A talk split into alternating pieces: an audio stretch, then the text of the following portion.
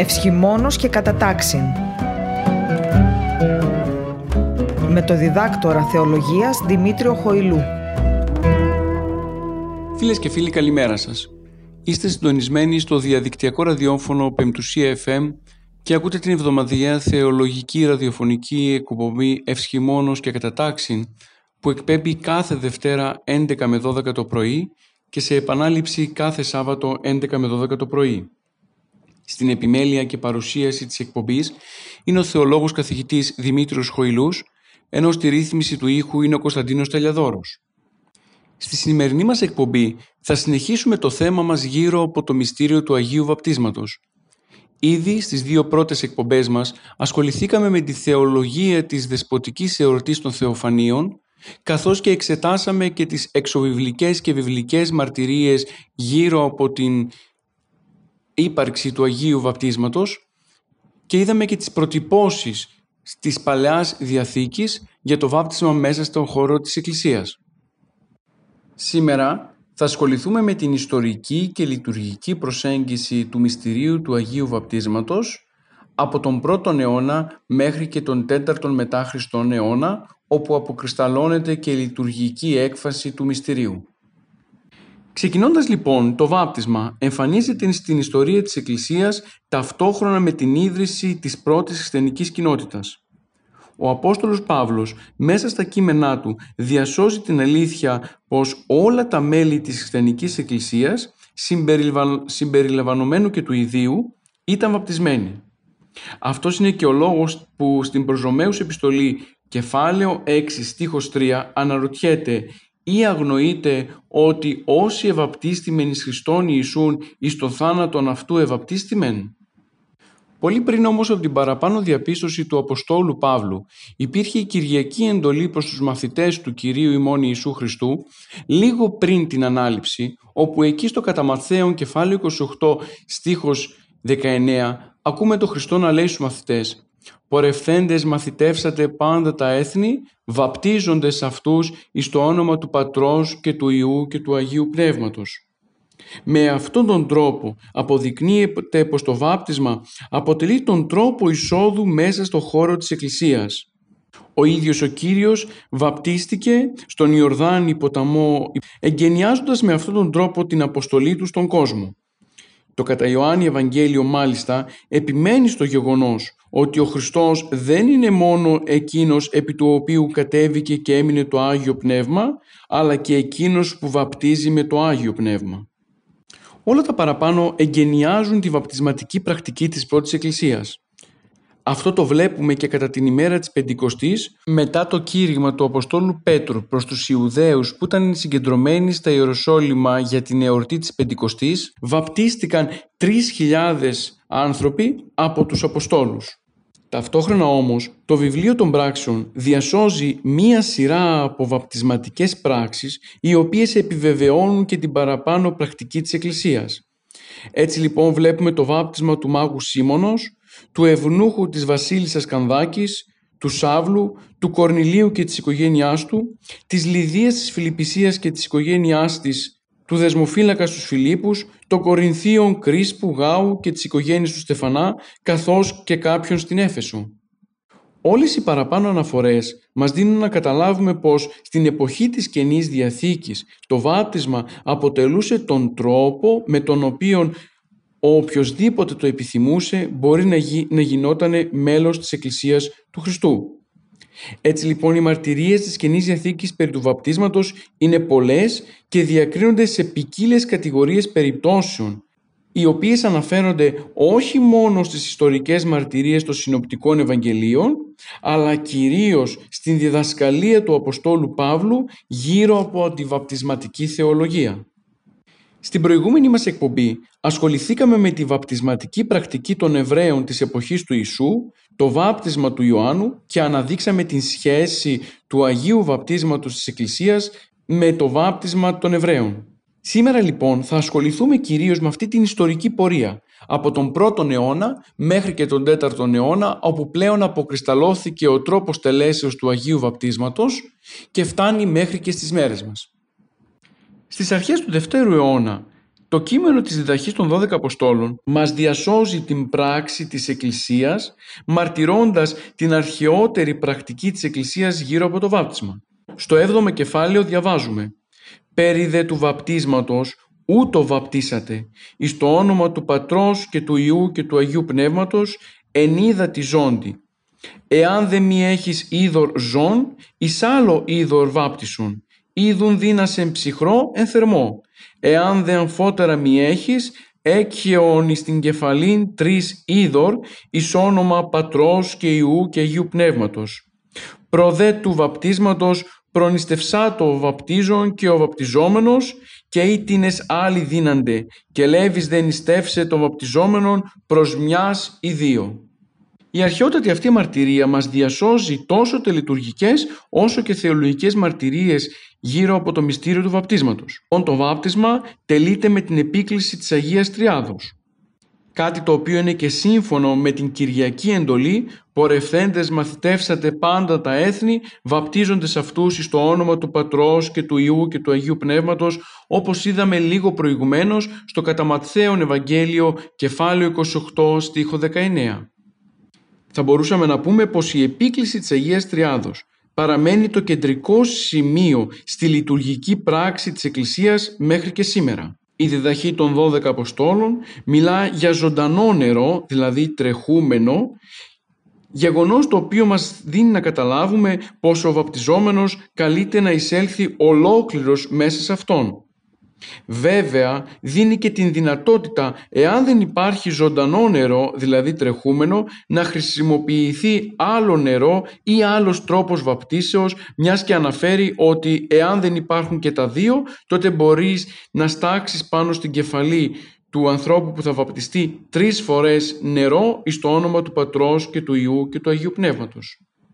Εδώ διαπιστώνουμε πως το κείμενο των διδαχής των 12 Αποστόλων αναφέρεται σε δύο τελετουργικές πράξεις.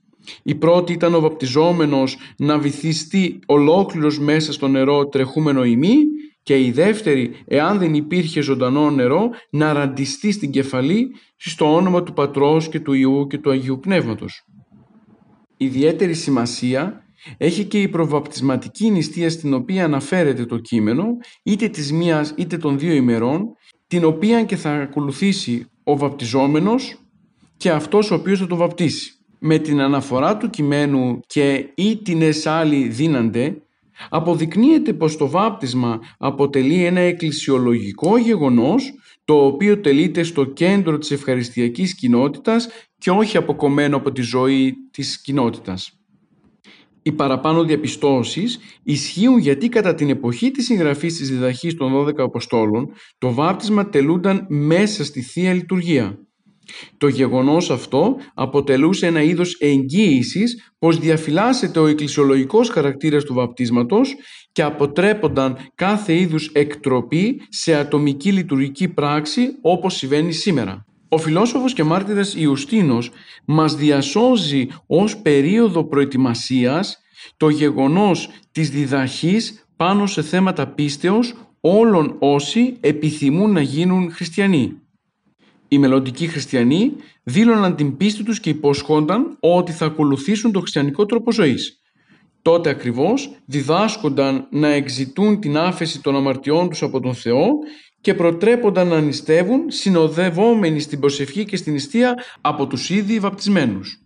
Το συγκεκριμένο κείμενο κάνει μια αναφορά στη διαδικασία της κατήχησης ως τρόπο προετοιμασίας για το βάπτισμα. Ο Ιουστίνος όχι μόνο διασώζει την παράδοση της διδαχής των 12 Αποστόλων, αλλά την ενισχύει με την κατήχηση των μελών των χριστιανών, οι οποίοι και θα έπρεπε να περάσουν ώστε να ανταχθούν κατόπιν στο σώμα της Εκκλησίας. Το σημαντικό στη μαρτυρία του Αγίου Ιουστίνου είναι το ότι παρουσιάζει το βάπτισμα ως ένα είδος αναγέννησης. Αναφέρει χαρακτηριστικά «Και γάρο ο Κύριος είπεν, εάν μη αναγεννηθείτε, ουμή εισέλθητε στη βασιλεία των ουρανών». Με αυτόν τον τρόπο ο Ιουστίνος διασώζει τη θεολογία της Εκκλησίας περί του Αγίου Βαπτίσματος και επαναλαμβάνει όμως και τη θεολογία του Ιωάννου, του Ευαγγελιστού, γύρω από το μεγάλο μυστήριο του βαπτίσματος. Θα λέγαμε λοιπόν ότι στον μάρτυρα Ιουστίνο διαπιστώνουμε τη δημιουργία μιας πρώτης βαπτισματικής ορολογίας και θεολογίας. Με το δεδομένο ότι ο Ιουστίνος καταγράφει στην απολογία του τα θεολογικά δεδομένα της εποχής του και δεν δημιουργεί ο ίδιος του συγκεκριμένη θεολογία, τότε γίνεται κατανοητό πως η παραπάνω βαπτισματική ορολογία προϋπήρχε του Ιουστίνου και διασώζονταν μέσα στην παράδοση της Εκκλησίας μας μέχρι τη στιγμή και του Δευτέρου αιώνα. Από τον δεύτερο μετά Χριστόν αιώνα και μετά τα πράγματα ξεκινά να αλλάζουν. Η εξάπλωση του χριστιανισμού αλλά και η σφοδρότητα των διωγμών οδηγούν την Εκκλησία στις προϋποθέσεις με τις οποίες ο καθένας θα εισάγονταν μέσα στο σώμα της. Οι παραπάνω απαιτήσεις οδήγησαν στη δημιουργία και οργάνωση της κατήχησης της Εκκλησίας πριν το βάπτισμα. Για πρώτη φορά συναντάμε κατηχήσεις φωτιζομένων, δηλαδή αυτών που επρόκειτο να βαπτιστούν, και μυσταγωγικές κατηχήσεις, δηλαδή κατηχήσεις που απευθύνονταν στους ήδη βαπτισμένους και τους μειούσαν στα σχετικά με τη Θεία Λατρεία. Ο Οριγένης απαιτεί μάλιστα να υπάρχει συγκεκριμένο χρονικό διάστημα προετοιμασίας πριν από το βάπτισμα επισημένοντας με αυτόν τον τρόπο πως η χριστιανική κατήχηση είναι ένα είδος προετοιμασίας της ψυχής η οποία και θα αποδεχθεί το μυστήριο του βαπτίσματος. Η κατήχηση για όλους όσοι επιθυμούσαν να ενταχθούν μέσα στο σώμα της Εκκλησίας περιελάμβανε δύο στάδια. Το διδακτικό στάδιο και το λειτουργικό στάδιο, δηλαδή τις προβαπτισματικές τελετές. Στο πρώτο στάδιο, το διδακτικό, έχουμε την αποδοχή στις τάξεις των κατηχουμένων όλων εκείνων οι οποίοι επιθυμούσαν να βαπτιστούν και να ενταχθούν μέσα στο χώρο της Εκκλησίας. Ο υπόλοιπος Ρώμης μας διασώζει την αλήθεια πως για να μπορεί κάποιος να ενταχθεί μέσα στις τάξεις των κατηχουμένων θα έπρεπε να τηρεί ορισμένες προϋποθέσεις. Αρχικά δεν θα έπρεπε να είναι σκλάβος, γιατί σε αυτή την περίπτωση θα έπρεπε να εξασφαλιστεί η άδεια του Κυρίου του. Επιπλέον δεν θα έπρεπε να κάνει κάποιο επάγγελμα το οποίο να μην ήταν αποδεκτό για τη χριστιανική ηθική. Μετά την αποδοχή στις τάξεις των κατηχουμένων, οι μέλλοντες να βαπτιστούν ακολουθούσαν ένα πρόγραμμα τριετούς κατηχήσεως με δυνατότητα μειώσεώς του ανάλογα με τις πνευματικές υπο... Ε, δυνατότητες του υποψηφίου. Ο έλεγχος της ζωής των κατηχουμένων ήταν καθημερινός και για το έργο αυτό επιστρατεύονταν εκείνοι οι πιστοί που είχαν οδηγήσει τους κατηχουμένους στην Εκκλησία. Όταν έφτανε η πέμπτη εβδομάδα της προετοιμασίας, κατά την οποία επρόκειται οι κατηχούμενοι να βαπτιστούν, τότε συμπλήρωναν την προετοιμασία τους με επιμέλεια και της προσωπικής τους καθαριότητας. Κατά την Παρασκευή της συγκεκριμένης εβδομάδας προβλέπονταν νηστεία για τους κατηχουμένους, ενώ το Σάββατο συνάζονταν όλοι στον Επίσκοπο, ο οποίος και τους καλούσε να προσευχηθούν γονιπετής και έθετε τα χέρια του πάνω σε αυτούς διαβάζοντας τους εξορκισμούς. Σε συνέχεια της παραπάνω πράξης, ο επίσκοπος έχριε τους κατηχουμένους στα αυτιά, στο μέτωπο, στη μύτη και τους προέτρεπε να διέλθουν ολόκληρη τη νύχτα με προσευχή ώστε να προετοιμαστούν με τον καλύτερο τρόπο για το βάπτισμα το οποίο θα γινόταν την επόμενη ημέρα. Ο επίσκοπος επιβεβαίωνε την πίστη του κατηχούμενου στο Χριστό και με την πράξη του, του χρήσματος, δηλαδή με το να χρήσει το μέτωπο δια του σημείου του Σταυρού τον κατηχούμενο, αυτό έδειχνε ότι πλέον επισημοποιείται η κυριαρχία του Χριστού πάνω στο μελλοντικό πιστό και αυτό το σημάδι στο μέτωπο της, του πιστού αποτελούσε το αναγνωριστικό στοιχείο της Εκκλησίας για τα μέλη της. Ο τέταρτος αιώνας θεωρείται ο χρυσός αιώνας της κατηχήσεως. Και αυτό γιατί εμφανίζονται πολλοί ενήλικες υποψήφοι για το βάπτισμα. Η αθρώα αυτή προσέλευση ενηλίκων στις τάξεις τη Εκκλησίας οδήγησε στο να αναπτυχθεί η κατηχητική διαδικασία της Εκκλησίας και γεγονός το οποίο μας διασώζεται μέσα από τις 24 κατηχήσεις του Κυρίλου Ιεροσολύμων. Οι παραπάνω κατηχήσεις του Αγίου Κυρίλου Ιεροσολύμων διασώζουν τις βασικές θεολογικές θέσεις για την αξία και την σημασία του μυστηρίου του βαπτίσματος για τη ζωή της Εκκλησίας. Παρουσιάζουν την αναγκαιότητα του βαπτίσματος, τους κανόνες της χριστιανικής ζωής, καθώς και τα δόγματα της πίστεως. Μέσα από τις κατηχήσεις η Εκκλησία προσπαθεί όχι μόνο να προετοιμάσει τους κατηχούμενους να βαπτιστούν, αλλά και κατοχυρώνει την αλήθεια της πίστεώς της για την ωφέλεια των ήδη βαπτισμένων χριστιανών. το διπορικό της εθερίας, μας διασώζει την διαδικασία που ακολουθούνταν κατά τα τέλη του 4ου αιώνα γύρω από τον τρόπο βαπτίσεως των κατηχουμένων. Αναφέρεται εκεί ότι όσοι επιθυμούσαν να βαπτιστούν έπρεπε να εγγράψουν τα ονόματά τους σε κατάλογο την προηγούμενη μέρα από την έναρξη της Μεγάλης Σαρακοστής. Και την επόμενη μέρα από αυτήν, δηλαδή την πρώτη ημέρα της Μεγάλης Σαρακοστής, ο κάθε υποψήφιος χωριστά, συνοδευόμενος από τον ανάδοχό του, προσέρχονταν στον επίσκοπο, ο οποίος και διατύπωνε ερωτήσεις γύρω από την ζωή του κατηχούμενου, καθώς και από τα θέματα τα οποία ίσως να τον εμπόδιζαν στη συμμετοχή στο Άγιο Βάπτισμα.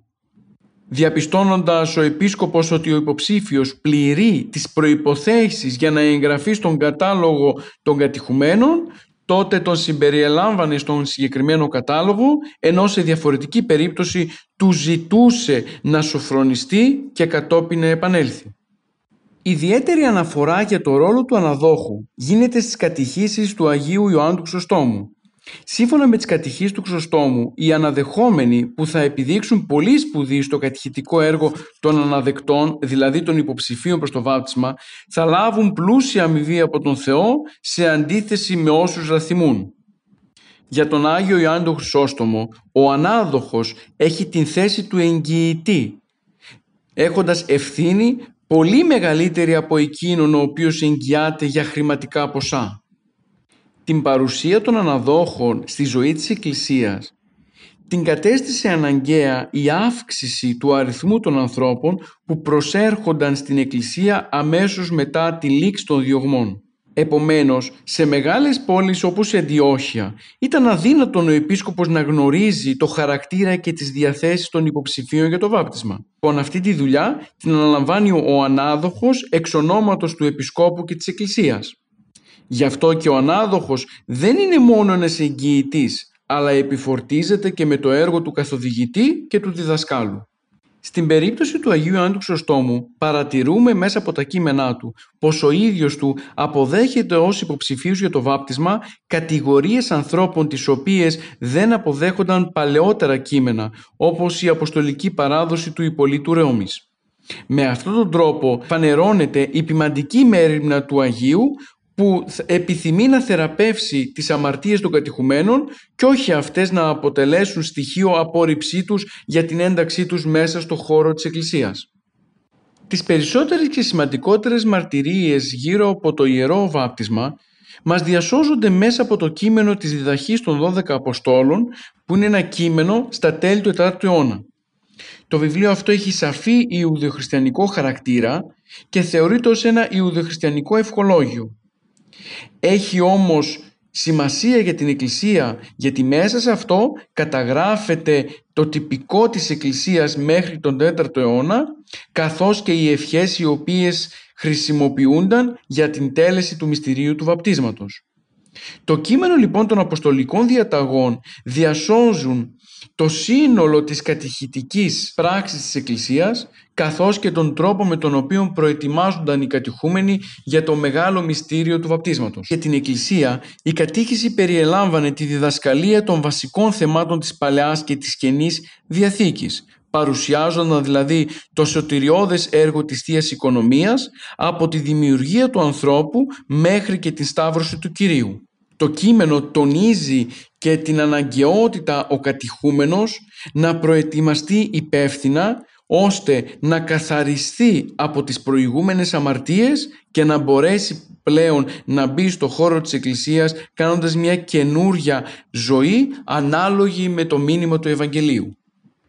Την κατηχητική διδασκαλία, σύμφωνα με τα κείμενα τα οποία εξετάσαμε ως τώρα, την αναλάμβανε είτε ο επίσκοπος, παραδείγματος χάρη ο Άγιος Ιωάννης ο Χρυσόστομος όπως βλέπουμε στις κατηχήσεις του, είτε οι έμπειροι λαϊκοί, οι οποίοι μάλλον πρόκειται για τους αναδόχους για τους οποίους και μιλήσαμε λίγο πριν. Οι κατηχούμενοι γνωρίζουμε πολύ καλά έπαιρναν μέρος στη λατρευτική ζωή της Εκκλησίας μέχρι τη στιγμή του κηρύγματος του Επισκόπου. Μετά το κήρυγμα του Επισκόπου ήταν υποχρεωμένοι να αποχωρήσουν και να συνεχιστεί πλέον η Θεία Λειτουργία μόνο με τα βαπτισμένα μέλη της Εκκλησίας. Την παρουσία των κατηχουμένων μέσα στη Θεία Λειτουργία μας τη διασώζουν οι αποστολικές διαταγές οι οποίες κάνουν αναφορά στην, σε, ειδικά, σε ειδικές διακονικές αιτήσεις καθώς και σε ευχές υπέρ των κατηχουμένων και υπέρ των φωτιζομένων μετά από τις οποίες οι ελόγω κατηγορίες ανθρώπων αποχωρούσαν από τη Θεία Ευχαριστία. Σημαντικό είναι πως οι αποστολικές διαταγές διακρίνουν μεταξύ των κατηχουμένων και των φωτιζομένων. Οι πρώτοι ήταν όλοι εκείνοι που παρακολουθούσαν την κατηχητική διδασκαλία, ενώ οι δεύτεροι ήταν αυτοί οι οποίοι ήταν λίγο πριν το βάπτισμα και προετοιμάζονταν πιο έντονα να δεχτούν τη συμμετοχή στο μυστήριο του Αγίου Βαπτίσματος και να ενταχθούν μέσα στο σώμα της Εκκλησίας. Έχοντας εξετάσει μέχρι τώρα τις μαρτυρίες περί των τελειτουργικών στοιχείων της κατηχήσεως, ας δούμε τώρα τον τρόπο με τον οποίο γινόταν η κατήχηση και πώς αυτή οργανικά οδηγούσε προς το βάπτισμα. Το βάπτισμα των κατηχουμένων τελούνταν κατά το τέλος της Μεγάλης Εβδομάδος. Η περίοδος που προηγούνταν ήταν μια προετοιμασία των φωτιζομένων για την ένταξή τους μέσα στο χώρο της Εκκλησίας με τη συμμετοχή στο, βαπ, στο μυστήριο του βαπτίσματος. Έτσι οι φωτιζόμενοι, δηλαδή αυτοί που ήταν λίγο πριν το βάπτισμα, έπρεπε να εξεταστούν στο σύμβολο της πίστεως για να φανεί η σταθερότητα της πίστεώς τους και αν κατά πόσον μπόρεσαν να προσεγγίσουν σωστά την κατηχητική διαδικασία της Εκκλησίας. Οι φωτιζόμενοι λοιπόν καθ' όλη την περίοδο αυτή προετοιμάζονταν με νηστεία η οποία εντείνονταν κατά το Μεγάλο Σάββατο, δηλαδή την τελευταία ημέρα πριν από τη βαπτισματική Πασχάλια νύχτα. Το απόγευμα του Μεγάλου Σαββάτου οι φωτιζόμενοι συγκεντρώνονταν μπροστά στον επίσκοπο, ο οποίος και τους απίφθινε μικρή κατήχηση και κατά τη διάρκεια της κατήχησης αυτής τονίζονταν πλέον ο μυσταγωγικός χαρακτήρας του Αγίου Βαπτίσματος, ώστε να μπορούν οι φωτιζόμενοι να ετοιμαστούν κατάλληλα για το βάπτισμα. Έτσι, αμέσως μετά τη σύντομη εσπερινή κατήχηση του Επισκόπου, το απόγευμα του Μεγάλου Σαββάτου ξεκινούσε η ακολουθία της Αναστάσεως κατά την οποία και, τε, και ολοκληρώνονταν με την τέλεση του βαπτίσματος. Κατά τη διάρκεια της κατηχήσεως, ο επίσκοπος διάβαζε τις εξορκιστικές ευχές προς τους κατηχούμενους ως ευχές προετοιμασίας για τη συμμετοχή στο μυστήριο του Αγίου Βαπτίσματος. Οι εξορκισμοί τελούνταν καθημερινά από τους εξορκιστές που ήταν τεταγμένοι για αυτή την υπηρεσία μέσα στο χώρο της Εκκλησίας. Θα πρέπει να τονίσουμε για την ιστορία πως οι υποψήφοι για το Άγιο Βάπτισμα είχαν γυμνά τα πόδια τους αλλά και τεντωμένα τα χέρια τους κατά τη διάρκεια του εξορκισμού. Ο Άγιος Ιωάννης ο Χρυσόστομος διασώζει το γεγονός πως αυτή η στάση του κατηχούμενου δείχνει ότι πριν από το βάπτισμα υφίσταται τη δουλεία του διαβόλου ενώ με το βάπτισμα ελευθερώνεται ο κατηχούμενος και απολαμβάνει πλέον την ελευθερία του Χριστού. Με το τέλος της διαδικασίας της κατηχήσεως ακολουθούσε το βάπτισμα δύο μέρες μετά σύμφωνα και με την μαρτυρία του Αγίου Ιωάννου του Χρυσοστόμου. Βασική προϋπόθεση του κατηχουμένων για προετοιμασία για το Άγιο Βάπτισμα αποτελεί η νηστεία η οποία εξαίρεται ως βασικός παράγοντας για όλους όσοι επιθυμούν να βαπτιστούν. Την παραπάνω αλήθεια μας διασώζει όχι μόνο το κείμενο της διδαχής των 12 Αποστόλων αλλά και ο Ιουστίνος ο οποίος μιλάει για την προβαπτισματική νηστεία. Η προβαπτισματική νηστεία αποτελεί ένα είδος αντιγραφής του τρόπου ζωής του Χριστού, ο οποίος αμέσως μετά το βάπτισμά του νίστευσε 40 μέρες, αν και ο ίδιος δεν είχε ανάγκη καθάρσεως, όμως το έκανε αυτό για να μας δώσει το παράδειγμα με το οποίο και εμείς θα, θα ενταχθούμε μέσα στο χώρο και στο σώμα της Εκκλησίας. Ο κατηχούμενος λοιπόν, σύμφωνα με το κείμενο των Αποστολικών Διαταγών, νηστεύει πριν από το βάπτισμα γιατί πρόκειται να συμμετάσχει στο θάνατο και την Ανάσταση του Χριστού. Μετά το βάπτισμα δεν πρέπει να είναι κατηφής γιατί στηρίζεται πάνω στην ελπιδοφόρο Ανάσταση του Κυρίου, γι' αυτό και συνήθως δεν νηστεύει. Βέβαια στις τάξεις των κατηχουμένων εμφανίστηκαν και εκείνες οι περιπτώσεις χριστιανών οι οποίοι ενώ διέρχονταν το στάδιο της κατηχήσεως ανάβαλαν συνεχώς την τέλεση του βαπτίσματός τους και αυτό γινόταν κυρίως γιατί επιθυμούσαν να βαπτιστούν προς το τέλος της ζωής τους. Οι πατέρες όμως ακόμα και σε αυτές τις τάξεις των χριστιανών είναι συγκεκριμένοι. Τους χαρακτηρίζουν ως αχαρίστους και αγνώμονες, θυμίζοντάς τους λόγους του Κυρίου στο κατά Ιωάννη Ευαγγέλιο κεφάλου 3 στίχος 5 «Εάν μη της βαπτιστεί εξίδατος και πνεύματος, ουμή εισέλθει εις τη βασιλεία των ουρανών». Από τον 5ο αιώνα και μετά όμως αρχίζει να γενικεύεται η πρακτική του βαπτίσματος σε νεαρή ηλικία μέχρι τη στιγμή που φτάνουμε στον υπείο βαπτισμό.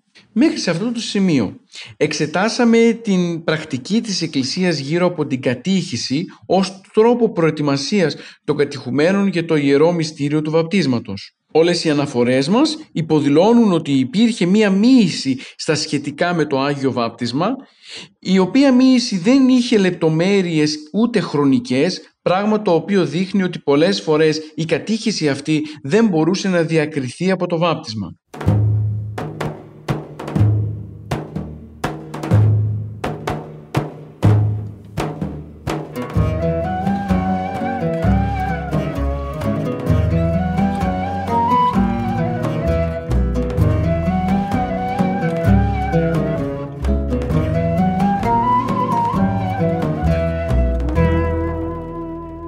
Φίλοι, επιστρέψαμε στη ραδιοφωνική μας εκπομπή.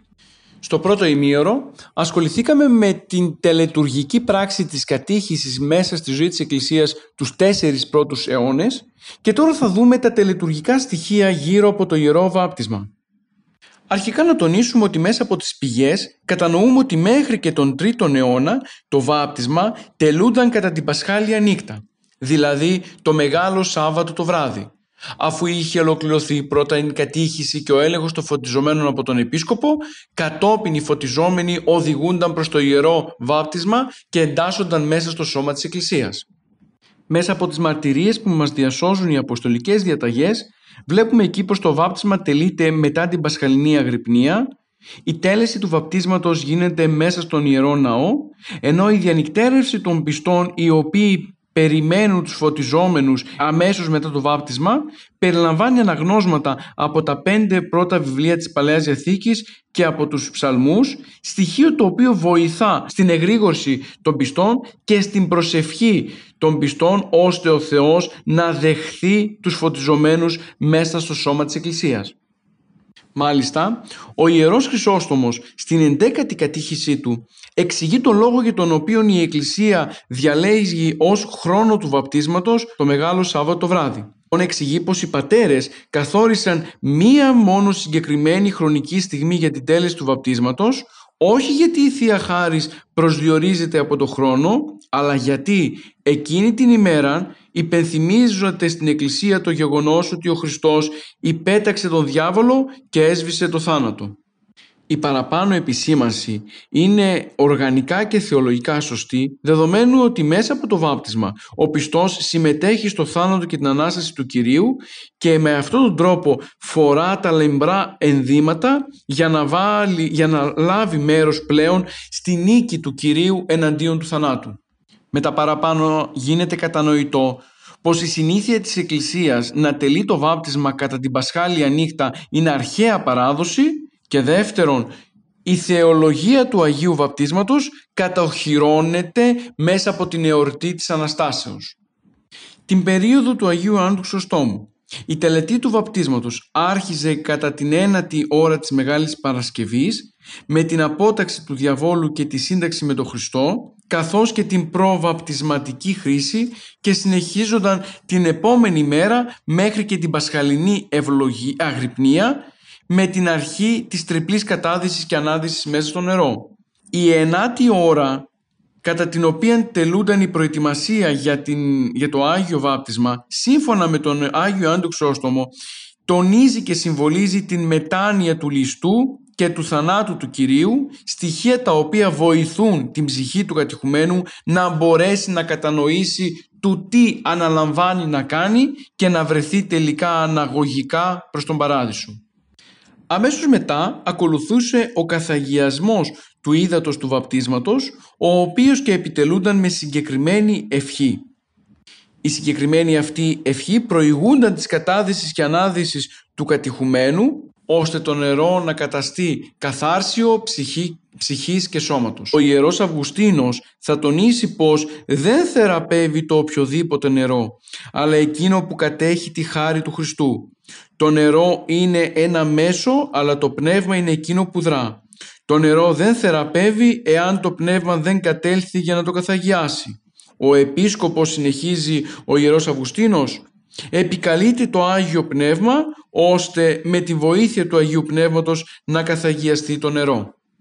Έτσι κατανοούμε πως η καθαγιαστική ευλογία του ύδατος του βαπτίσματος έχει παγιωθεί ως λειτουργική πρακτική ήδη από τα τέλη του Δευτέρου με τις αρχές του Τρίτου αιώνα και φτάνει μέχρι και στις μέρες μας. Ο καθαγιασμός του ύδατος γίνεται ακριβώς γιατί υπάρχει η πεποίθηση πως ο, το αγιασμένο είδωρ θα πληρώσει όλους όσοι κατέρχονται σε αυτό με την Θεία Χάρη. Το θεολογικό πλαίσιο είναι σαφές. Ο αγιασμός του ύδατος μεταβαίνει σε εκείνον ο οποίος όχι απλώς έρχεται σε επαφή, αλλά και καταδύεται μέσα σε αυτό. Η επίκληση του Αγίου Πνεύματος, ώστε να καθαγιαστεί το νερό του βαπτίσματος έχει, με, έχει κύριο στόχο να μεταδώσει τη χάρη και την δύναμη ώστε να μπορεί ο κατηχούμενος να συνταφεί και να αναστηθεί και να λάβει την θεϊκή υιοθεσία και να νεκρωθεί ως προς την αμαρτία ζώντας τελικά με δικαιοσύνη ως μέλος της Εκκλησίας του Χριστού. Ο Θεόδωρος Μοψιεστίας διασώζοντας την παραπάνω θεολογική αλήθεια τονίζει πως το νερό αποτελεί τη μήτρα αλλά η χάρη του Αγίου Πνεύματος είναι αυτή που διαμορφώνει το βαπτιζόμενο σε νέο άνθρωπο. Αμέσως μετά την επίκληση του Αγίου Πνεύματος και τον καθαγιασμό του νερού του βαπτίσματος ο επίσκοπος έρχεται πλέον στην Κολυβήθρα και εκεί καθαγιάζει το νερό ολοκληρώνοντας τον καθαγιασμό χύνοντας μέσα σε αυτό το Άγιο Μύρος σταυροειδός εκφωνώντας τρεις φορές το Αλληλούια. Παρατηρούμε λοιπόν πως η ευλογία του ύδατος του βαπτίσματος είναι μια αρχαιότατη πράξη της Εκκλησίας η οποία έχει μέσα της τόσο το λειτουργικό όσο και θεολογικό υπόβαθρο θέλοντας ακριβώς να μεταφέρει στους κατηχούμενους, φωτιζόμενους αλλά και στα μέλη της Εκκλησίας το μήνυμα της ταφής και της Ανάστασης του κατηχουμένου στο όνομα του Κυρίου ημών Ιησού Χριστού. Αμέσως μετά ακολουθεί η απόταξη του διαβόλου και η σύνταξη με τον Χριστό. Το συγκεκριμένο τελετουργικό της απόταξης και της σύνταξης έχει τις ρίζες της στις καθημερινές κατηχήσεις που τελούνταν μέχρι τη στιγμή της βαπτίσεως των φωτιζομένων. Η Εκκλησία τόσο κατά τη διάρκεια των κατηχήσεων αλλά κυρίως και τώρα λίγο πριν από το βάπτισμα εύχεται ώστε οι κατηχούμενοι να απαλλαγούν από την επενέργεια του, Αγίου, του διαβόλου με δεδομένου ότι μέχρι πρότινος ο κατηχούμενος λάτρευε τα είδωλα και τελούσε υπό την επίρρεια του διαβόλου. Ο Άγιος Υπόλοιπος Ρώμης διασώζει το γεγονός ότι ο ιερέας προτρέπει καθένα από τους βαπτιζομένους να επαναλάβουν τη φράση «αποτάσω με το σατανά και ολόκληρη την πομπή του και όλα τα έργα του». Μετά την απόταξη, ο ιερέας χρήζει το βαπτιζόμενο με το έλεο του εξορκισμού, λέγοντας «κάθε ακάθαρτο πνεύμα ας απομακρυνθεί από εσένα». Αμέσως μετά την απόταξη με τη βοήθεια του ιερέα, ο βαπτιζόμενος οδηγείται πλέον γυμνός προς τον επίσκοπο. Η πράξη αυτή, να προχωρήσει δηλαδή γυμνός προς το ίδρο του βαπτίσματος, έχει ένα βαθύτατο συμβολισμό. Ο βαπτιζόμενος, έχοντας αποτάξει τον διάβολο, αποτάσσει ταυτόχρονα την προηγούμενη ζωή της πτώσεως, η οποία εγγενιάστηκε με την προσβολή του διαβόλου. Γι' αυτό και τώρα πορεύεται γυμνός προς το βάπτισμα για να δηλώσει ότι επανέρχεται στην κατάσταση των πρωτοπλάστων πριν από την πτώση οι οποίοι ήταν γυμνοί και δεν τρέπονταν. Επομένως, το γεγονός της γυμνότητας των βαπτιζομένων μετά την απόταξη εμπερικλεί μια θεολογική τυπολογία, γεγονός το οποίο μας το διασώζει και ο Άγιος Γρηγόριος Ονήσης. Ο Άγιος Κύριος Ιεροσολύμων στις μυσταγωγικές τους κατηχήσεις διασώζει το γεγονός πως κατά την ώρα της απόταξης του σατανά ο υποψήφιος για την βάπτιση ήταν στραμμένος προς δυσμάς. Ο Άγιος Κύριος Ιεροσολύμων θεωρεί τη στροφή αυτή αναγκαία και επεξηγεί ότι επειδή ο τόπος του σκότους είναι η Δύση και επειδή ο διάβολος έχει το κράτος του στο σκότος, η προδισμά στροφή διαδηλώνεται ότι ο βαπτιζόμενος αποτάσσεται τον άρχοντα του σκότους. Είναι καλό να τονίσουμε πως όλοι όσοι μας ακούτε μπορείτε να κάνετε συσχετισμούς με την σημερινή βαπτισματική πρακτική της Εκκλησίας μας όπου συναντούμε όλα όσα έχουμε αναφέρει μέχρι και τώρα. Βέβαια σε επόμενη εκπομπή θα αναλύσουμε ειδικότερα το τελειτουργικό του Ιερού Βαπτίσματος όπως τελείται σήμερα στις ενορίες μας. Μετά το τέλος της απόταξης του σατανά ακολουθεί η σύνταξη με τον Χριστό. Ο Κύριλλος Ιεροσολύμος στις κατηχήσεις του δεν καταγράφει συγκεκριμένη φράση σύνταξης. Όμως, μετά το 341 μετά Χριστόν, μας διασώζεται η ερώτηση του ιερέα «Συντάσσεσαι το Χριστό» η αλλαγή στάσης και η στροφή προς την Ανατολή πλέον κατά τη σύνταξη με τον Χριστό δεν μαρτυρείται μέσα από τα κείμενα. Όμως είναι αδύνατο να θεωρήσουμε ότι ο βαπτιζόμενος παρέμενε στραμμένος προς τις μας σύμφωνα με την περιαποτάξεως μαρτυρία. Ο Ιερός Χρυσόστομος μας διασώζει το γεγονός πως οι κατηχούμενοι λίγο πριν βαπτιστούν μπαίνουν όλοι μέσα στο ναό και με αυτή την κοινή είσοδο δηλώνεται η ισότητα των μελών της Εκκλησίας. Ο ίδιος πατέρας παρουσιάζει τους κατηχούμενους να γονατίζουν υψώνοντας τα χέρια τους προς τον Θεό ευχαριστώντας Τον για τη μεγάλη δωρεά του βαπτίσματος. Με αυτόν τον τρόπο δεικνύεται το γεγονός ότι οι κατηχούμενοι αφήνουν πίσω την αρχαία πτώση του προπάτορα Αδάμ και πλέον αποδέχονται τη σωτηρία του Χριστού. Για τον Ιερό Χρυσόστομο η απόταξη του σατανά αποτελεί ένα είδος συμβολέου το οποίο υπογράφεται μεταξύ του κατηχουμένου και της Εκκλησίας. Πλέον ο φωτιζόμενος, ο οποίος είναι έτοιμος να ενταχθεί μέσα στο σώμα της Εκκλησίας, είναι αυτός ο οποίος εξεγείρεται εναντίον του διαβόλου, ο οποίος αποτέλεσε τύρανός του και τώρα πλέον ετοιμάζεται να αποδεχθεί και να συνταχθεί με τον Χριστό και την Εκκλησία του. Έτσι ο μελλοντικός χριστιανός διακηρύσει πλέον με την απόταξη του σατανά ότι δεν θα έχει καμία σχέση με τον διάβολο, ούτε με την αμαρτία, ούτε με τη λατρεία και ούτε με την πομπή του. Σύμφωνα με τον Άγιο Ιωάννη τον Χρυσόστομο, η διακήρυξη της σύνταξης του πιστού με τον Χριστό αποτελεί ένα όπλο και μια συμμαχία στον αγώνα της αποτάξεως του σατανά. Από την ώρα που ο πιστός βαπτίζεται και μετά ξεκινάει η πνευματική πάλι με τις σκοτεινές δυνάμεις του διαβόλου. Αυτή λοιπόν η σύνταξη στο όνομα του Χριστού θεωρείται για τον Ιωάννη τον Χρυσόστομε ως την αιτία ισχυροποίησης του χριστιανού απέναντι στο διάβολο, τον οποίο ο άνθρωπος προηγουμένως φοβόταν και έτρεμε. Αφού λοιπόν έχει ολοκληρωθεί η απόταξη του σατανά και ο βαπτιζόμενος έχει συνταχθεί πλέον με τον Χριστό, ακολουθεί κατόπιν η, προβα... η προβαπτισματική χρήση. Η χρησιμοποίηση λοιπόν του λαδιού για άλυψη του βαπτιζομένου λίγο πριν από την τριπλή κατάδυση και ανάδυση μαρτυρείται ήδη από τον 3ο αιώνα στην αποστολική παράδοση του Ιππολίτου Ρώμης. Ο συσχετισμός του λαδιού με την άλυψη του σώματος των αθλητών πριν από τους αγώνες είναι προφανής και αυτό γιατί οι βαπτιζόμενοι πλέον θεωρούνται αθλητές οι οποίοι εισέρχονται με το βάπτισμα στο στάδιο των πνευματικών αγώνων. Ο Ιερός Χρυσόστομος, θέλοντας να ερμηνεύσει το σκοπό της προβαπτισματικής χρήσεως, τονίζει ακριβώς το ότι ο Χριστός έδεσε το διάβολο με άλλη τα δεσμά, ώστε να μην μπορεί να αγωνιστεί ελεύθερα και αλήφει τώρα πλέον η Εκκλησία το βαπτιζόμενο, καθιστώντας τον έτσι ακαταμάχητο αθλητή και συμπαραστέκεται ακόμα και στις δύσκολες στιγμές του αγώνα.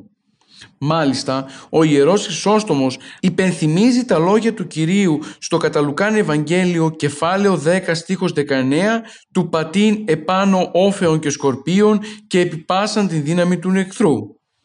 Η παράθεση των παραπάνω κυριακών λόγων συνδυάζεται και με τον αγώνα που καλείται να κάνει ο βαπτιζόμενος εναντίον του διαβόλου. Μάλιστα, η χάραξη του Σταυρού στο μέτωπο του βαπτιζόμενου δείχνει ακριβώς το γεγονός ότι ο διάβολος δεν θα τολμήσει να ρίξει ξανά το βλέμμα του επάνω σε ένα τέτοιο πρόσωπο, αλλά βλέποντας να εκπέμπονται από εκεί ακτίνες πνευματικές, απομακρύνεται ο ίδιος διοκόμενος από τη δύναμη του Παναγίου Πνεύματος. Έτσι για τον Ιερό Χρυσόστομο ο, ο κατηχούμενος λαμβάνει τη σφραγίδα του σταυρού στο μέτωπό του ώστε να είναι προετοιμασμένος στρατιώτης για να στήσει το τρόπεο της νίκης κατά του διαβόλου και να λάβει το στέφανο της δικαιοσύνης. Η χρήση με το υπορκιστό λάδι ακολουθεί μετά από την απόταξη του διαβόλου ως ένα επιστέγασμα της συγκεκριμένης λειτουργικής πράξης. Μάλιστα, η άλυψη με λάδι συνοδεύεται με την παράκληση να δώσει ο Χριστός στον φωτιζόμενο την δύναμη της θεραπείας και της ισχυροποίησης ώστε η ψυχή, το σώμα και το πνεύμα να είναι ανθεκτικό σε κάθε ανομία, σε κάθε σατανική αιτία και σε κάθε αμαρτία. Κατανοούμε λοιπόν πως η παρουσία του λαδιού μέσα στην προβαπτισματική χρήση ενεργεί ως σύμβολο της άφεσης των αμαρτιών του κατηχουμένου αλλά και επιδεικνύει την αγωνιστική αντιμετώπιση του διαβόλου. Με το λάδι πλέον ο κατηχούμενος αναγεννάται και εντάσσεται μέσα στο χώρο της Εκκλησίας. Για τον Άγιο Κύριλλο Ιεροσολύμων η δράση του ελαίου της προβαπτισματικής χρήσεως παρομοιάζεται με τη δράση του βαπτίσματος. Έτσι λοιπόν για τον ίδιο πατέρα το βάπτισμα αποκαλείται ως φυγαδευτήριο των δαιμόνων, καθάρσιο της αμαρτίας και των ιχνών της, καθώς και σύναψη με τον Χριστό, όπως ακριβώς θεωρείται και η χρήση με το επορκιστό έλεον. Θα πρέπει να τονιστεί πως κατά την άλυψη με έλεον του, βαπτιζομένου, του κατηχουμένου αλήφεται ολόκληρο το σώμα του βαπτιζομένου και αυτό γιατί όλη η ύπαρξη του ανθρώπου εμφυτεύεται στο σώμα του Χριστού. Γι' αυτό και αποκαλείται το έλαιο σύμβολο του Χριστού και φυγαδευτήριο του διαβόλου. Σε άλλο σημείο οι πατέρες διασώζουν την αλήθεια πως η προβαπτισματική χρήση με Άγιο Έλαιο αποτελεί και σημείο της ελεύσεως του Αγίου Πνεύματος στο βαπτιζόμενο, στοιχείο το οποίο και θα ολοκληρώσει το μυστήριο του Αγίου Βαπτίσματος. Είναι ανάγκη να τονιστεί πως το, έλαιο, το επορκιστό έλαιο για την Εκκλησία είναι στοιχείο το οποίο οδηγεί στην άφεση των αμαρτιών κάτι το οποίο διαπιστώνουμε μέσα από τις ευχές του 3ου και 4ου αιώνα.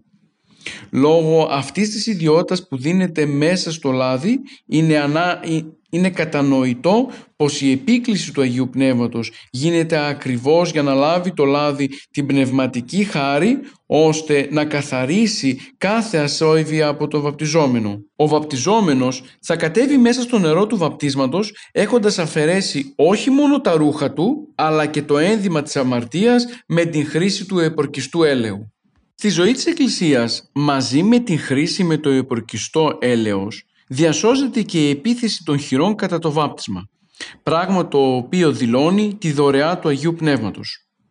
Αμέσως μετά ακολουθεί η ομολογία της πίστεως με την τριπλή κατάδυση και ανάδυση στο νερό. Για τους πρώτους αιώνες της ζωής της Εκκλησίας, ο κατηχούμενος οδηγείται μπροστά στην κολυβήθρα όπου βρίσκεται το νερό και εκεί εισέρχεται μέσα σε αυτό με τη συνοδεία του διακόνου.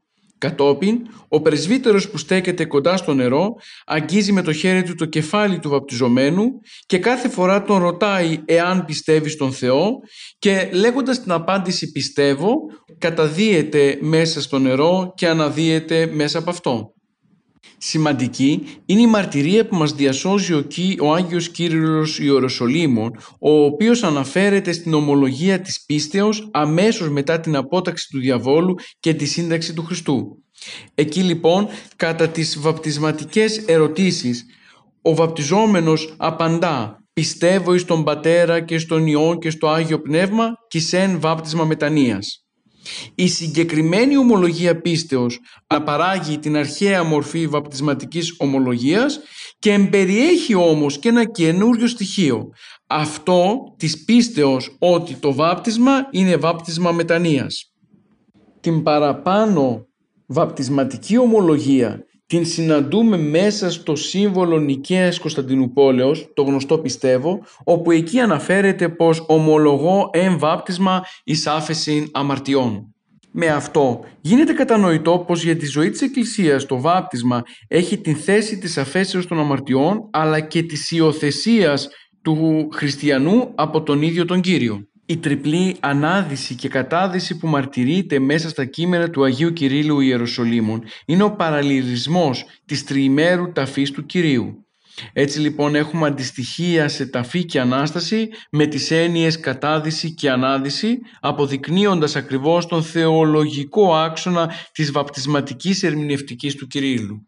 Θα πρέπει να τονιστεί πως η βαπτισματική πράξη της Εκκλησίας για τριπλή κατάδυση και ανάδυση είναι θεμελιωμένη στη διαταγή του Κυρίου βαπτίζονται αυτούς εις το όνομα του Πατρός και του Ιού και του Αγίου Πνεύματος.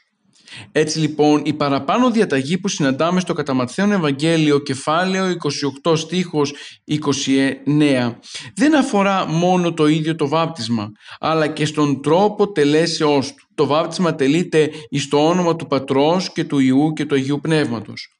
Σε συνέχεια των παραπάνω είναι οι κανόνες που συναντάμε μέσα στις αποστολικές διαταγές δηλαδή ο 49ος και ο 50ος. Οι κανόνες αναφέρουν τα εξής. Ή της επίσκοπος ή πρεσβύτερος κατά την του Κυρίου διάταξη μη εις πατέρα και εις Υιόν και Άγιο Πνεύμα βαπτίσει, αλλά εις τρεις ανάρχους ή εις τρεις Ιούς ή εις τρεις παρακλήτους, καθερίστου. Ο συγκεκριμένος κανόνας τονίζει τον αντιαιρετικό χαρακτήρα στο πλαίσιο της απόρριψης των διδασκαλιών των Σεβελιανών και των πνευματομάχων. Η βαρύτητα που δίνεται στον κανόνα εστιάζεται στο γεγονός ότι ο Χριστός στο κατά Ευαγγέλιο παραδίδει βαπτισματική πράξη στο όνομα του Πατρός και του Ιού και του Αγίου Πνεύματος στοιχείο το οποίο μας κάνει να είμαστε πιστοί στην παραπάνω εντολή για το βάπτισμα. Ενώ ο πεντηκοστός κανόνας διασώζει τα εξής ή της επίσκοπος ή πρεσβύτερος μη τρία βαπτίσματα μιας μίσεως επιτελέσει αλλά εν βάπτισμα το εις των θάνατων του Κυρίου διδομένων καθερίστο. Ο συγκεκριμένος κανόνας διασώζει την τελετουργική πράξη της Εκκλησίας και ξεκαθαρίζει πως το βάπτισμα πρέπει να γίνεται με τρεις αναδύσεις και καταδύσεις στο όνομα του Πατρός και του Ιού και του Αγίου Πνεύματος όπως συνέστησε ο Κύριος. Με αυτόν τον τρόπο, και με αυτόν τον τρόπο αναδεικνύεται το ανυπόστατο ενός βαπτίσματος το οποίο δεν γίνεται με τρεις αναδύσεις και καταδύσεις. Τονίζεται βέβαια και η τριαδολογική διδασκαλία μέσα από τον τέλεση του μυστηρίου του βαπτίσματος το οποίο γίνεται στον θάνατο του Χριστού και στην Ανάσταση. Άλλωστε ο Απόστολος Παύλος διασώζει πως όσοι στο εις Χριστόν ευαπτίστημεν εις τον θάνατον αυτού ευαπτίστημεν. Είναι σαφές ότι ο Απόστολος Παύλος δεν συνιστά βάπτισμα εις το θάνατο του Κυρίου, αλλά σημειώνει ότι όταν βαπτιζόμαστε στο όνομα του Χριστού, βαπτιζόμαστε εις τον θάνατον αυτού. Άρα με την τριπλή ανάδυση και κατάδυση, την οποία διασώζει η Εκκλησία μέσα στην τελετουργική πρακτική της, γίνεται μια πράξη να διασφαλιστεί η διδασκαλία της από κάθε αιρετική θέση της εποχής του Δευτέρου, Τρίτου και Τετάρτου αιώνα. Την περίοδο που εξετάζουμε διαδραστηριοποιούνταν ο κλάδος των ευνομιανών οι οποίοι και τελούσαν ευάπτισμα με μία κατάδυση και ανάδυση εις τον θάνατο του Κυρίου. Αυτό το βάπτισμα το καταδίκασε η δεύτερη οικουμενική σύνοδο, γι' αυτό και οι αποστολικές διαταγές διασώζουν την παραπάνω κανονική διάταξη. Σημαντική είναι η μαρτυρία που μας διασώζει ο Ιερός Χρυσόστομος, σύμφωνα με τον οποίο το κεφάλι του βαπτιζομένου δεν το ακουμπά το χέρι του ιερέα, αλλά η δεξιά του Χριστού. Γι' αυτό και ο ιερέας δεν λέει βαπτίζω εγώ τον δούλο του Θεού τάδε, αλλά βαπτίζεται ο δούλος του Θεού δείχνοντας με αυτόν τον τρόπο ότι το βάπτισμα τελείται από την παρουσία του Χριστού σε αυτό και όλα τελεσιουργούνται από την αδιαίρετη τριάδα. Μάλιστα ο Ιερός Χρυσόστομος διασώζει την αλήθεια πως ο βαπτιζόμενος κατεβαίνει γυμνός στην κολυβήθρα για να υπενθυμίσει την αντίστοιχη γύμνια του Αδάμ και της Εύας που αισθάθηκαν τροπή όταν αμάρτησαν. Ο ίδιος ο Ιερός Συγγραφέας παρακινεί τους βαπτιζομένους να μην τρέπονται γιατί η κολυμβήθρα είναι ανώτερη από αυτόν τον παράδεισο. Εξετάζοντας την πατερική θεολογία γίνεται κατανοητό πως η κατάδυση και η ανάδυση μέσα στο νερό έχει την σημασία της συνταφής και συναναστάσεως με τον Χριστό. Μάλιστα πάνω σε αυτό το στοιχείο θεμελιώνεται και το κεντρικό τμήμα της βαπτισματικής θεολογίας της Εκκλησίας. Ο παλιός άνθρωπος θάπτεται στο νερό και ανέρχεται μέσα από, μέσα από αυτό αναγεννημένος καινούριος χωρίς αμαρτία. Την κατάδυση και ανάδυση πραγματοποιείται και η επιφύτηση του Αγίου Πνεύματος στο βαπτιζόμενο. Μάλιστα κατά την τέλεση του Αγίου Βαπτίσματος, ο ιερέας επιθέτει το χέρι του στο κεφάλι του βαπτιζόμενου, στοιχείο το οποίο αποτελεί ορατό σημείο της επιφυτίσεως του Αγίου Πνεύματος στο καινούργιο μέλος της Εκκλησίας. Ο Θεόδωρος Μεμουσιαιστίας, υπενθυμίζοντας το παράδειγμα του Χριστού στον Ιορδάνη, προσθέτει ότι το εις το όνομα του Πατρός κατά την βάπτιση και την πρώτη ανάδεση συνδέεται με τη θεϊκή ομολογία ούτως εστίν ο Υιός μου αγαπητός ενώ το και του Ιού συνδέεται με τη θεϊκή υιοθεσία και το του Αγίου Πνεύματος συνδέεται με την κάθοδο του Πνεύματος εν είδη περιστεράς. Η θεϊκή υιοθεσία γίνεται δια του Αγίου Πνεύματος. Στο σημείο αυτό ο Μομψιεστίας αναφέρεται στην κατάδυση ως ταφή και στην ανάδυση ως Ανάσταση ακολουθώντας ακριβώς όλη την πατερική γραμμή από τον πρώτο μέχρι και τον τέταρτον αιώνα. Συνοψίζοντας όλα τα παραπάνω, γίνεται κατανοητό πως ο πυρήνας του μυστηρίου του βαπτίσματος είναι θεοπαράδοτος. Στηρίζεται εις το όνομα του Πατρός και του Ιού και του Αγίου Πνεύματος. Άλλωστε, όπως βλέπουμε μέσα από τις μαρτυρίες μέχρι και τον 4ο αιώνα, αυτός ο οποίος τελεί το μυστήριο δεν είναι μόνο ο Χριστός, αλλά ο ίδιος είναι αυτός ο οποίος το ιδρύει σύμφωνα με την αναφορά του κατά Ματθαίον Ευαγγελίου κεφάλαιο 28 στίχος 19. Οι παραπάνω διαπιστώσεις είναι αυτές οι οποίες δικαιολογούν τη σημασία που έχει το βάπτισμα σε κάθε στιγμή της ιστορίας της Εκκλησίας. Οι βαπτισματικές μαρτυρίες μιλούν περί νηστείας και κατηχητικής προετοιμασίας λίγο πριν το βάπτισμα. Με την νηστεία αναδεικνύεται ο εκκλησιολογικός χαρακτήρας του μυστηρίου του βαπτίσματος υπό την έννοια ότι μετέχει σε αυτό ολόκληρο το εκκλησιαστικό σώμα. Στην πατερική θεολογία το βάπτισμα εμφανίζεται ως τύπος αναγεννήσεως και φωτισμού. Ο άνθρωπος μεταμορφώνεται ολοκληρωτικά και ο βαπτιζόμενος αρχίζει μία νέα ζωή, διαμετρικά αντίθετη με την προηγούμενη η οποία αποτελούσε ζωή που ακολουθούσε τον διάβολο και τη συνοδεία του. Μέσα στην παράδοση της Εκκλησίας διασώζεται μία προβαπτισματική και μεταβαπτισματική κατήχηση.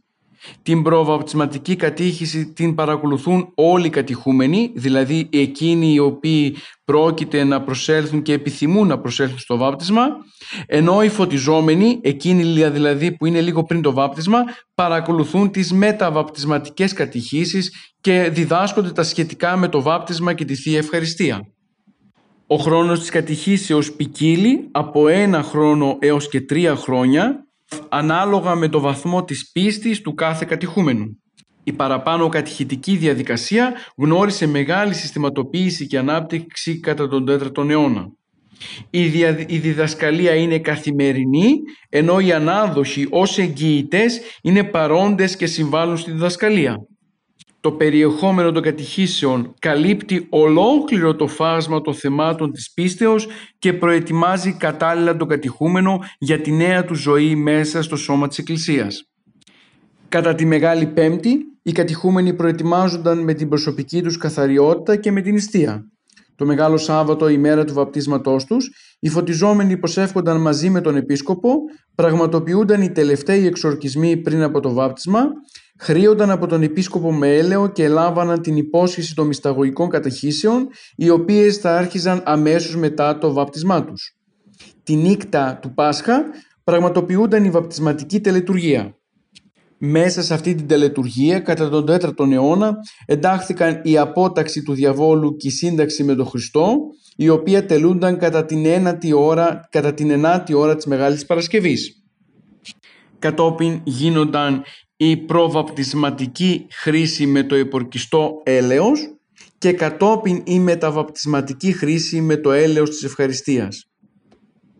Μεταξύ των δύο χρήσεων παρεμβάλλεται η τριπλή κατάδυση και ανάδυση του κατηχουμένου εις το όνομα του Πατρός και του Ιού και του Αγίου Πνεύματος. Η πρακτική της κατάδυσης και της ανάδυσης συνδέεται με το γεγονός της αφέσεως των αμαρτιών με το Ιερό Βάπτισμα. Έτσι λοιπόν το βάπτισμα γίνεται λουτρό πνευματικού καθαρμού και αναπτύσσεται ταυτόχρονα η θεώρηση του βαπτίσματος ως τη μόνη διαδικασία παροχής αφέσεως των αμαρτιών. Στοιχείο το οποίο οδήγησε πολλούς να μεταθέτουν το βάπτισμα λίγο πριν τον θάνατό τους ώστε να μην υπάρχουν περιθώρια διαπράξεως αμαρτημάτων μετά από τη μοναδική άφεση δια του βαπτίσματος. Σε αυτό το σημείο ολοκληρώνουμε τη σημερινή μας εκπομπή. Εξετάσαμε σήμερα την πορεία, την ιστορική και λειτουργική πορεία του Αγίου Βαπτίσματος από τους πρώτους αιώνες μέχρι και τον 4ο αιώνα μετά Χριστόν όπου πλέον έχουμε την λειτουργική αποκριστάλλωση του μυστηρίου του βαπτίσματος. Διαπιστώσαμε δηλαδή όλα εκείνα τα στοιχεία τα οποία διασώζονται μέχρι και στις μέρες μας. Είδαμε την θεολογία της Εκκλησίας γύρω από το βάπτισμα και τονίσαμε ιδιαίτερο τον τρόπο με τον οποίο γινόταν το βάπτισμα τους πρώτους αιώνες. Στις επόμενες εκπομπές μας θα αναλύσουμε τη λειτουργική πρακτική της Εκκλησίας σήμερα, θα δούμε καθαρά τους συμβολισμούς γύρω από κάθε λειτουργική πράξη της Εκκλησίας πάνω στο Ιερό Βάπτισμα και θα δούμε και τις παρακτροπές οι οποίες εμφανίζονται μέσα στον ενοριακό χώρο. Ανανεώνουμε λοιπόν το ραδιοφωνικό μας ραντεβού για την επόμενη Δευτέρα 11 με 12 το πρωί όπου και θα ολοκληρώσουμε το θέμα της ανάλυσης περί του Αγίου Βαπτίσματος. Φίλες και φίλοι, χαίρετε.